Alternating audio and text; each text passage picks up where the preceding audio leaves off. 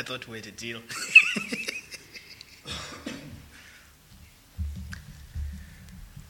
As Andrew has already said, uh, we are continuing our studies in the second book of Corinthians.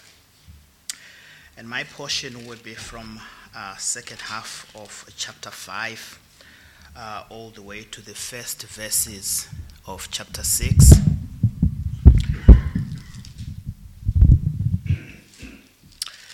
Thanks, Jim. For context, we're just going to read from a couple of verses uh, before uh, my passages, just for continuation. Um, I will be looking from verses 11 to chapter 6, verses 1 and 2. Uh, but we are going to read from verse 9. Wherefore, we labor that whether present or absent, we may be accepted of him. For we must all appear before the judgment seat of Christ, that everyone may receive the things done in his body, according to that he hath done, whether it be good or bad. Knowing therefore the terror of the Lord, we persuade men. But we are made manifest unto God and I trust also are made manifest in your consciences. For we commend not ourselves again unto you, but give you occasion to glory on our behalf, that we may have somewhat to answer, that ye may have somewhat to answer them which glory in appearance and not in the heart. For whether we be beside ourselves, it is to God, or whether we be sober, it is for your cause. For the love of Christ constraineth us, because we thus judge that if one died for all, then we're all dead. And that he died for all, that they which live should not henceforth live unto themselves, but unto him which died for them and rose again. Wherefore, henceforth, know we no man after the flesh though ye though we have known Christ after the flesh, yet now henceforth know we him no more. Therefore, if any man be in Christ, he is a new creature. All things are passed away. Behold, all things are become new. And all things are of God, who hath reconciled us to himself by Christ Jesus, and hath given to us the ministry of reconciliation, to wit, that God was in Christ reconciling the world unto himself, not imputing their trespasses unto them, and hath committed unto us the word of reconciliation. Now then, we are ambassadors for Christ, as though God did beseech you by us. We pray you in Christ's stead, be ye reconciled to God. For he hath made him to be sin for us, who knew no sin that we might be made the righteousness of God in him. We then, as workers together with him, beseech you also that you receive not the grace of God in vain. For he saith, I have heard thee in a time accepted, and in the day of salvation have I secured thee. Behold, now is the accepted time. Behold, now is the day of salvation. And as always, we trust that the Lord will bless the public reading of His word. Let us pray. Lord, we thank you once again that we are able to hear thy voice this morning. We are able to hear thy voice today. That, O oh Lord, you are speaking unto us to help us whilst we walk, Lord, this path on this side of the veil. Help us, therefore, Lord, to be encouraged and to be strengthened, Lord, by the things that we look at at this time. We ask all this in the name of our Lord and Savior, Jesus Christ. Amen. As the introduction has already been made in the book of Second Corinthians, we would remind ourselves that this is one of those books that are quite different uh, from many of the writings that the Apostle Paul has made. This is one of those books which are very, very close uh, in terms of very personal in the experiences of the Apostle Paul. And you really would be, would derive quite a lot of encouragement or insight into the writing of second apostle if you look at his journey in acts and follow through all the things that he has been going through and see the things that he has gone through and the criticism that has come to him and all the troubles that he has been through himself for the cause of the lord let us remember once again who the apostle paul was or rather the Pharisee Saul was before he became the Apostle Paul. This was a man who had the world under his foot. This was somebody who, as far as the world is concerned, he had everything. He had connections in the highest echelons of power. He could do virtually anything that he wanted. But ever since his encounter, his experience on the way of Damascus, things changed drastically for this man. Those who were his friends, those who were his acquaintances in his religious life, were now suddenly an enemy. Every power that he had in this world, all of a sudden now, was taken away from him. For what? He is a man who had everything and he laid it on the altar, on the altar and he gave it up. Because he met somebody on his way to Damascus. And as he goes about his journey, and he, as he goes through his, these many experiences, there are opportunities. There were obviously people who were envious of the apostle. And these people, they were looking for occasion to bring him down at every turn. These people have self appointed themselves as enemies of the Apostle Paul. And the Apostle Paul, let us look at his attitude as he deals with these people. And also, let us bear in mind that as the Apostle Paul writes these letters to the Corinthians, he himself is not there in Corinth, he is somewhere else. But he is writing these letters as a caring pastor, so to speak, caring for their well being where they are, even though he himself is not there. He is concerned for them not for himself, not so that they can donate money to him, not so that they can build mansions for him. He is concerned for them so that they could grow and thrive in the truths that God wants his church to know. He is going to suffer and pray and pay very high prices. Not so that he can gain anything in this world, not so that he will be famous, not so that he will create a name for himself, but because he met somebody on his way to Damascus. Let us look at some of the things here that he deals with. Knowing therefore the terror of the Lord, we persuade men. To understand this correctly, we have to understand the passages that go before. There are men that have come amongst the assembly in Corinth who are saying all sorts of things against the Apostle Paul.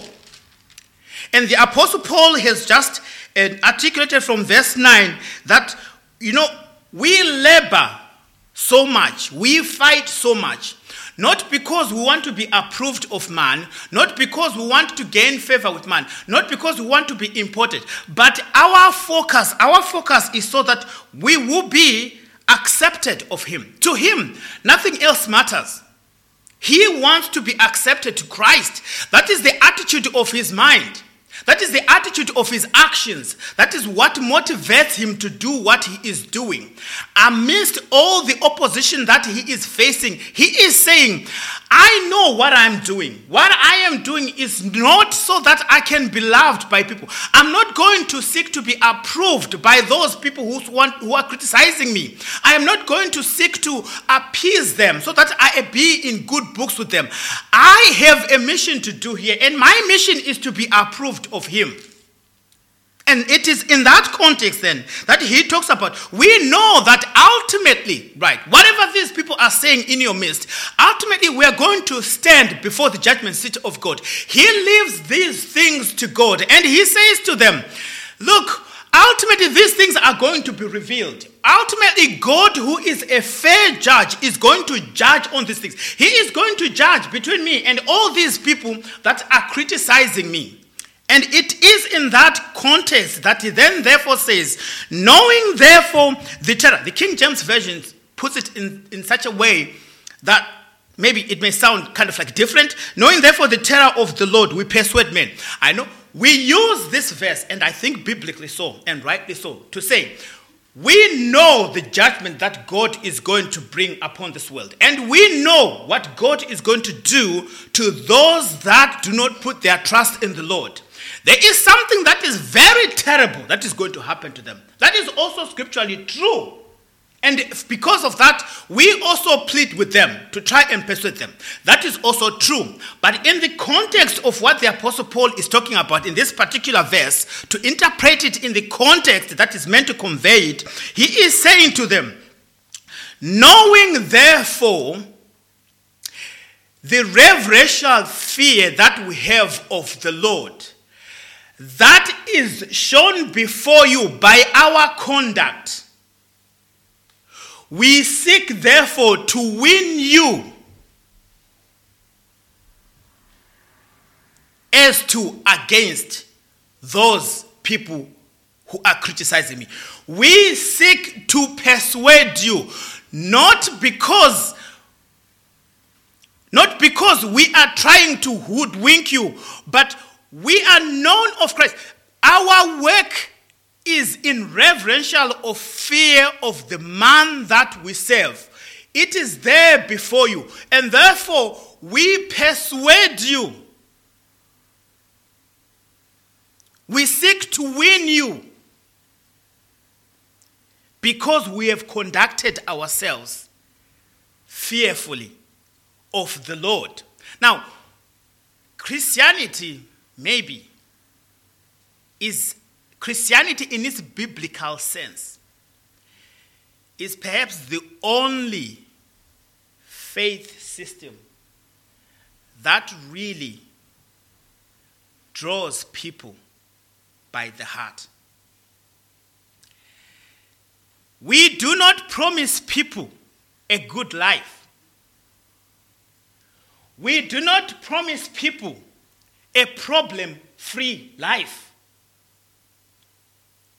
We do not promise people wealth. And certainly, we do not put people at the edge of the sword to come to the faith. We persuade them, we appeal to their hearts. The message of Christianity is a message of let me talk to you. Let me reason with you. We do not punish people for not coming to the faith. We do not threaten people because they do not believe the message we're giving to them. We persuade man. We talk and we reason with them the things we stand for make sense. We appeal to their hearts so that their hearts would open and see the light.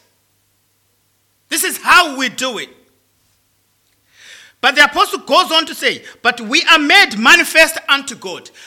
Our conduct, we persuade you because of our conduct in our midst. But at the end of the day, God knows us. And it is our hope that I trust also that we are made manifest in your consciences. That I also trust that by the way you have known us, by the way that we have been amongst you, by everything that you have heard about me, by the things that I have written to you, speaking of the Apostle Paul, by the things that we have taught you, by the doctrine that we have given you, it is apparent and obvious. It should be apparent and obvious to your consciences of what sort of men that we are. He is not going to say, I hate those people that are in your midst. I hate those people that hate me. I hate those people who talk ill about me. But he is going to appeal to their hearts and say, We are an open book here. We, we are known of God. Our argument, our consciences towards God is a settled matter. We do not seek anything from you. It is very important as Christians that our conduct, our practical living, is in conformity and in step of the things that we confess. We cannot be Christians but living like the devils out there. We cannot seek to be different, uh, but be just like the rest out there. We should be different. And this is the argument that the apostle, apostle says to these people. Because the truth is, there will always be people, even in this 21st century, that will come in the midst of the people of God. And they will always seek for themselves. They will always seek to benefit themselves. What are we going to do? What are we going to do? Are we going to put a righteousness meter on the door, right? To measure everybody that comes in. Are we going to start doing heart surgeries to examine people first before they come into fellowship to see what their hearts are like? We, we won't be able to do these things. These things are go- we're going to live with these things in our midst. For whether we are beside ourselves, it is to God, or whether we are be sober, it is for your cause. Now, it seems here, people, these people were actually accusing the Apostle Paul that he was crazy. He's mad. Don't listen to him. He is mad. I mean, this can be looked in two ways. Right? It can be said, right? Okay, whether these people they say that we are crazy the reason that we are crazy is for God. So be it. Let, let them call us crazy. We are passionate for God. It is a compliment to be called a crazy Christian. Let them call us crazy we love, we are fanatic about our Savior. We love Him. Let them call us zealots. Because we love Him. If they say we are sober, it is for your cause in the sense that if they speak well of us, then good for you as well because they are associated with us. But the other way to look at this is whether they call us crazy, it doesn't matter. But whether they, we are sober, it is because of you and for you. For we love, for the love of Christ constrains us because we thus judge that if one died for all, then we're all dead. The love of Christ controls us. Not here. That it is not the love for Christ. We love Christ. But this is not what Scripture is saying. It is the love of Christ. What, what is Scripture doing here? Scripture is saying it is not so much the things that we are doing for Christ that motivate us. That is not the point. The reason that they call us crazy and fanatics is because of what? The love of Christ for us. First, we did not love him first. He loved us first. Now, when we have got that order, what is the Apostle Paul seeing here? What is he talking about?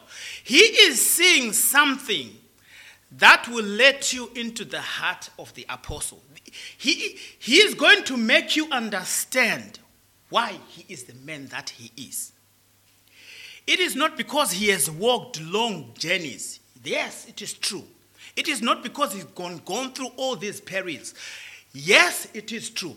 But what is driving him is because he recognized, he has grasped the love of Christ for him. What does it say about that? Because we thus judge that if one died for all, then we're all dead. And that he died for all, that they which live should not henceforth live unto themselves. I wish we could grasp this. What is the Apostle Paul saying here?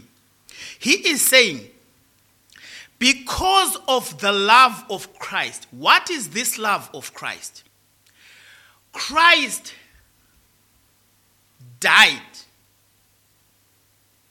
for me.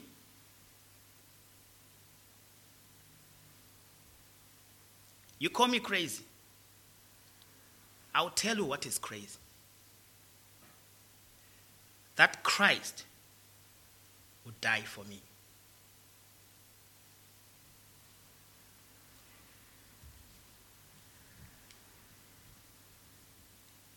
If Christ died for me,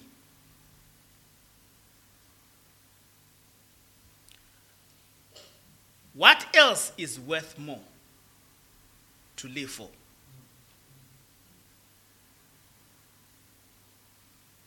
Do you see where the craziness of the Apostle Paul comes from?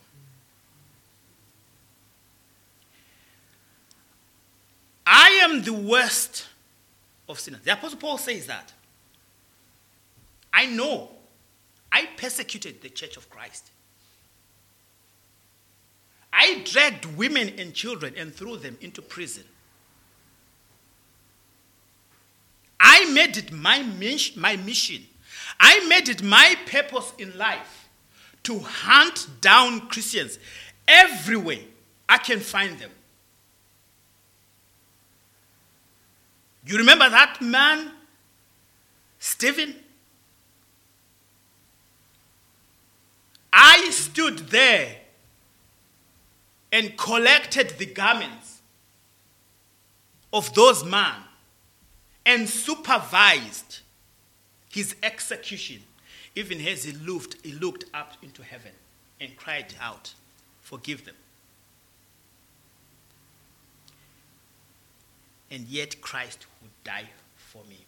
Now, this means nothing else matters.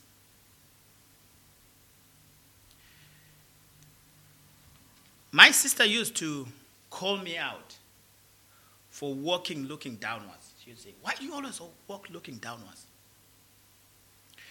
I'm afraid that sometimes we as Christians, our perspective is always looking downwards. Let, let me talk to you practically. Strictly speaking, now I'm not trying to minimize issues. All these things of life, all these things that we need in life, We need good health. We need cars. We need jobs. We need marriages. We need families. We need money. These are legitimate things of life. And by His grace, we pray that He provides us for those things. But as Christians, we should not always walk down looking downwards. Because if we look downwards, like Duduzi, you are going to be overwhelmed by the things that happen down here. Because if we look downwards, we are going to be obsessed about the things that are down here. Now, I'm not saying all these things are not, I'm not saying we shouldn't ask for these things. But we should always remember as Christians that as needful as we are of these things, He died for you. There is something that is much, much, much greater that is yours. That triumphs over every aspect of difficulty in your life that you are in. We have to grasp this because if we don't grasp this, our joy will be stolen from us. The next time the weather is cold, we are going to be frozen.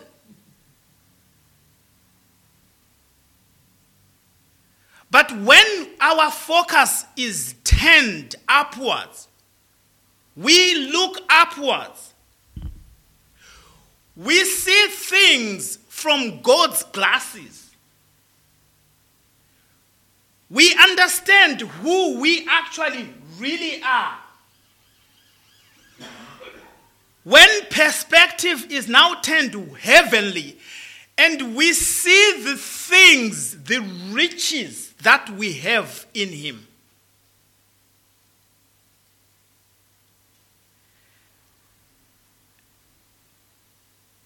honestly speaking, these things don't matter. And I am speaking of somebody who's been in the faith now since 1999.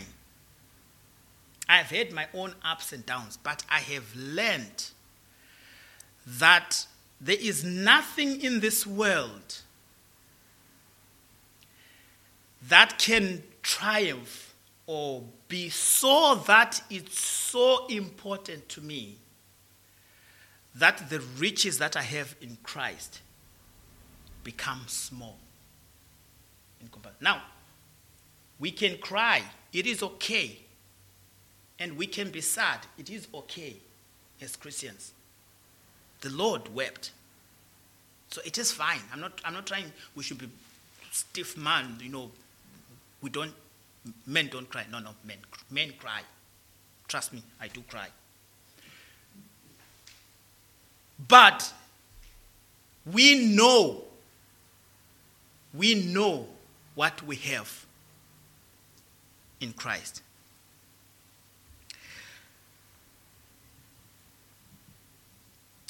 He died for all that they which live should not henceforth live unto themselves, but unto him which died for them and rose again. Verse 16. Wherefore, henceforth know we no man after the flesh. Yet though we have known Christ after the flesh, yet now henceforth we know, know we him no more. What is apostle talking about here? Henceforth know we no man after the flesh. We don't judge people by their appearance. We don't judge people by their eloquence. We don't judge people by their status in society. We don't judge people by their pedigree. When we come to these things of God, We, those things don't matter. These people that are attacking the Apostle Paul, they use their statuses, they use their pedigree, they use who they are, they use their knowledge. The, the, the Apostle Paul is saying, this is, not, this is not it. I remember when I was back in my country, and when we, we were, I went to this other church, and they were having a service. And then it happened on that particular service that a politician walked in and, and, and, and, and, and, and, and came in and well-known politician, then everybody turns their hands and then they come and then they sit down. And you know the next thing? They ask the politician to take the pulpit.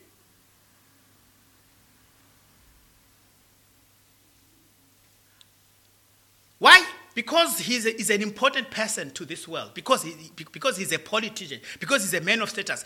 He, he, he has no share in the things of God.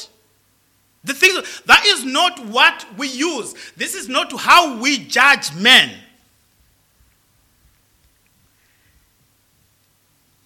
And therefore, similarly, because we don't judge men after the flesh, though we have known Christ after the flesh, yet now henceforth know we him no more. There are people during Paul's time who could have said, The Jesus you're talking about was my neighbor. The Jesus you're talking about, I knew him because we used to play together. The Jesus you're talking about is from Judah. I am from Judah too. The Apostle Paul knew the Lord in a natural sense. There was a time when he knew the Lord in a natural sense. But this is different. The way he now knows the Lord is different. See, the world accepts that the Lord was a good teacher. The Lord, the world accepts that the Lord was a Jew. The world accepts that the Lord fought for the fatherless and the underclass, the oppressed. That is how the world knows the Lord.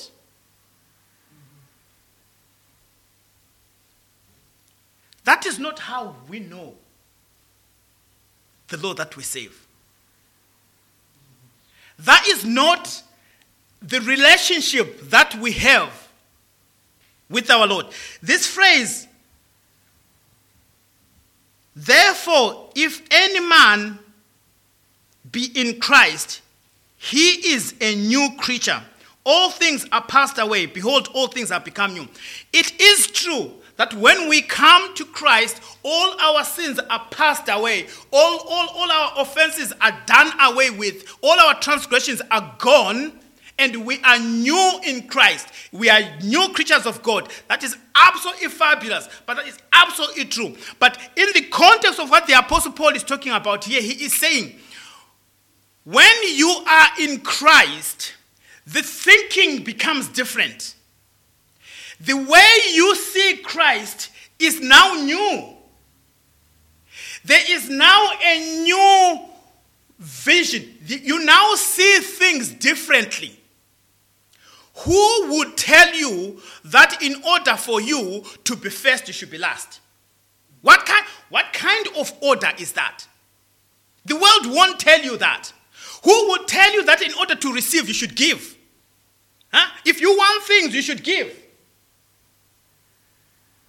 If, if you want to be a master, be a servant. Where does that come from? The world won't tell you this. This is, this is not the perspective of the world. The perspective, when you are in Christ, the perspective changes. Our thinking is become scrapped. Our database is erased. We need a new calibration of our thinking. We need a new way of looking at things. What do you do when your neighbor throws his dog waste in your yard? The old me, I know what I would do. Yeah. I know what I would do. The old me would know, and I can deal with it. But what do we do now that we're new, creation, we're new creatures? What do we do when in our workplaces we're being victimized? What do we do?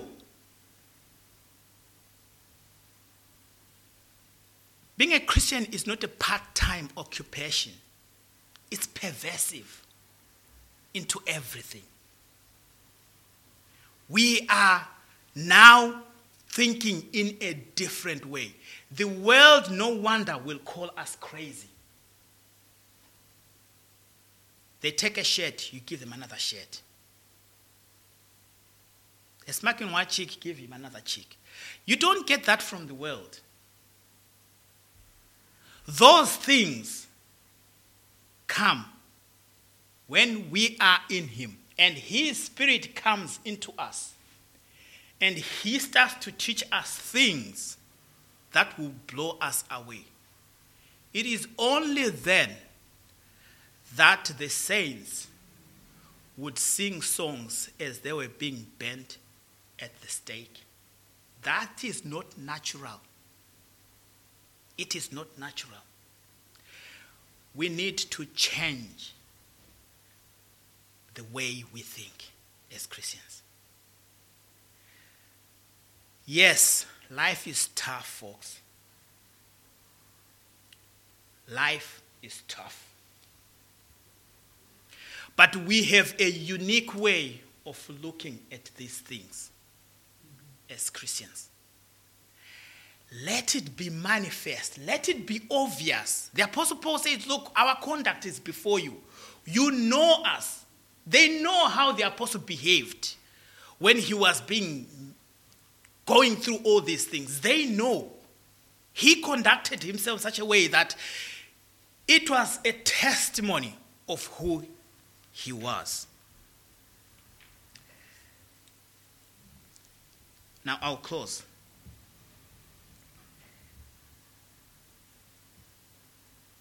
Now then, we are ambassadors for Christ, as though God did beseech you by us. We pray you in Christ's stead, be ye reconciled to God.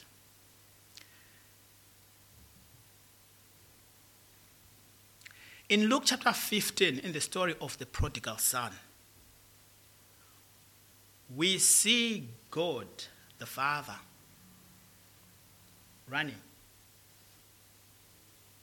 Now, in the Jewish history, you'd know that that is not a dignified thing to do for a respectable man to run. But we see him running. Now, when I was reading this, it really hit me last night because I saw it in a way that I've never seen it before.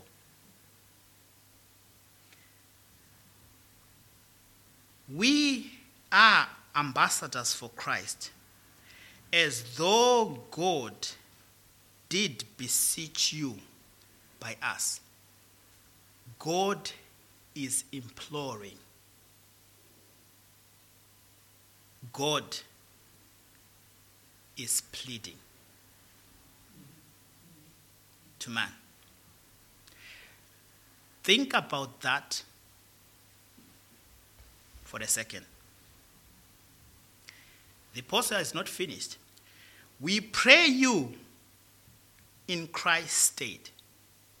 That word pray actually means beg. Who is begging?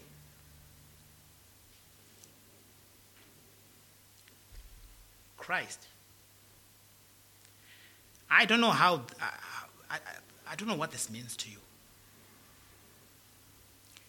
Christ, we are ambassadors.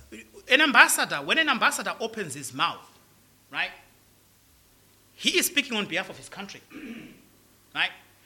What he is saying is the voice of the country. And the Apostle Paul here says, We beg you in Christ's stead. Christ is begging. wretched sinners. The King of Kings, the Lord of Lords, who measures the universe in the span of his hand, through him for whom everything was created. Without him, nothing would consist, is begging a wretched sinner. I don't mean to be controversial here. I am one of those who are firmly convinced that men and women will go to hell not because of God, but because of man. Christ begging sinners. Think about that. If this is not detected, when you preach the gospel, if this is not detected in your voice, in your message, pleading for the souls of men and women, we fall short of the gospel. This is not academic exercise. When we preach the gospel, we take the pulpit. We are speaking things that are in our hearts, not in our heads. We are th- speaking things that are of conviction. We are convicted and we know that Christ is going to come to judge this world. And we know that any man and any woman who is not in Christ,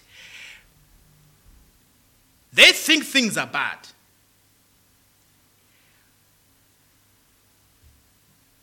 It is scary what they're going to go through. I mean, I say this even to our families, our loved ones that are not saved. It is scary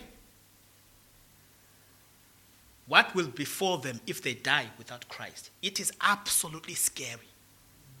And this is why we should plead with souls.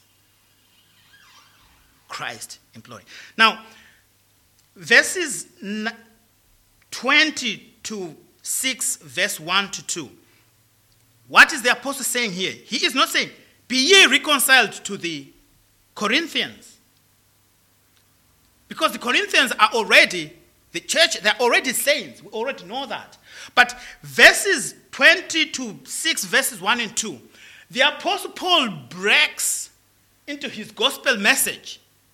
So, what is he saying? He is saying, We as ambassadors of Christ, God imploring men and Christ begging. This is the message that we say to men and women. Be ye reconciled to God. This is a gospel message. This is now the Apostle Paul telling us the message that we preach. This is the gospel message that we should be preaching. Be ye reconciled to God, for he hath made him to be sin for us. This is a gospel message. This is in quotations. He is telling us this is the message that we convey to people to win them to their hearts. Be ye reconciled to Christ.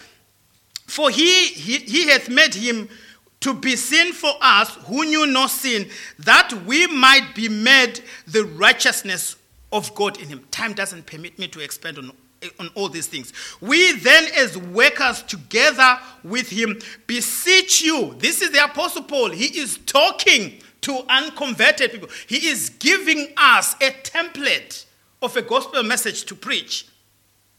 We beseech you also that you receive not the grace of God in vain. He's not talking to the Corinthians. Again, he is preaching. He's saying, Look, don't don't don't don't put away this message. Don't don't treat this message as vain. Why? Because i have heard thee in a time accepted. And in the day of salvation have i secured thee. If you go back in isaiah you look at this passage. It's speaking of the lord jesus so the message here is he's talking of the Lord Jesus as he pays for our sins, as he goes through this. God the Father testifies to him to say, I am going to raise you.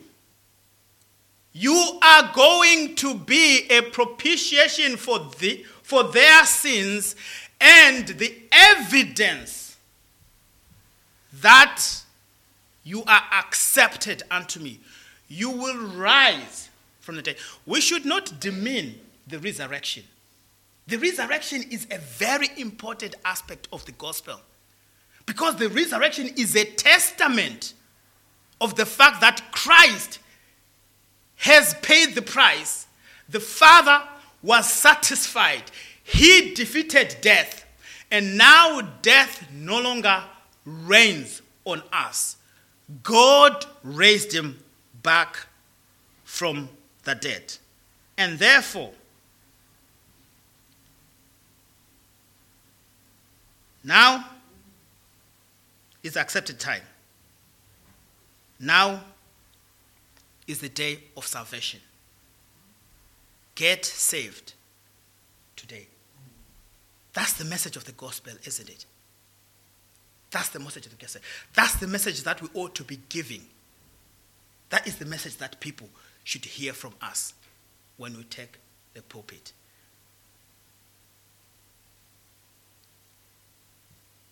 The Apostle Paul, afflicted, accused, vilified, but look at his message that he says to us today.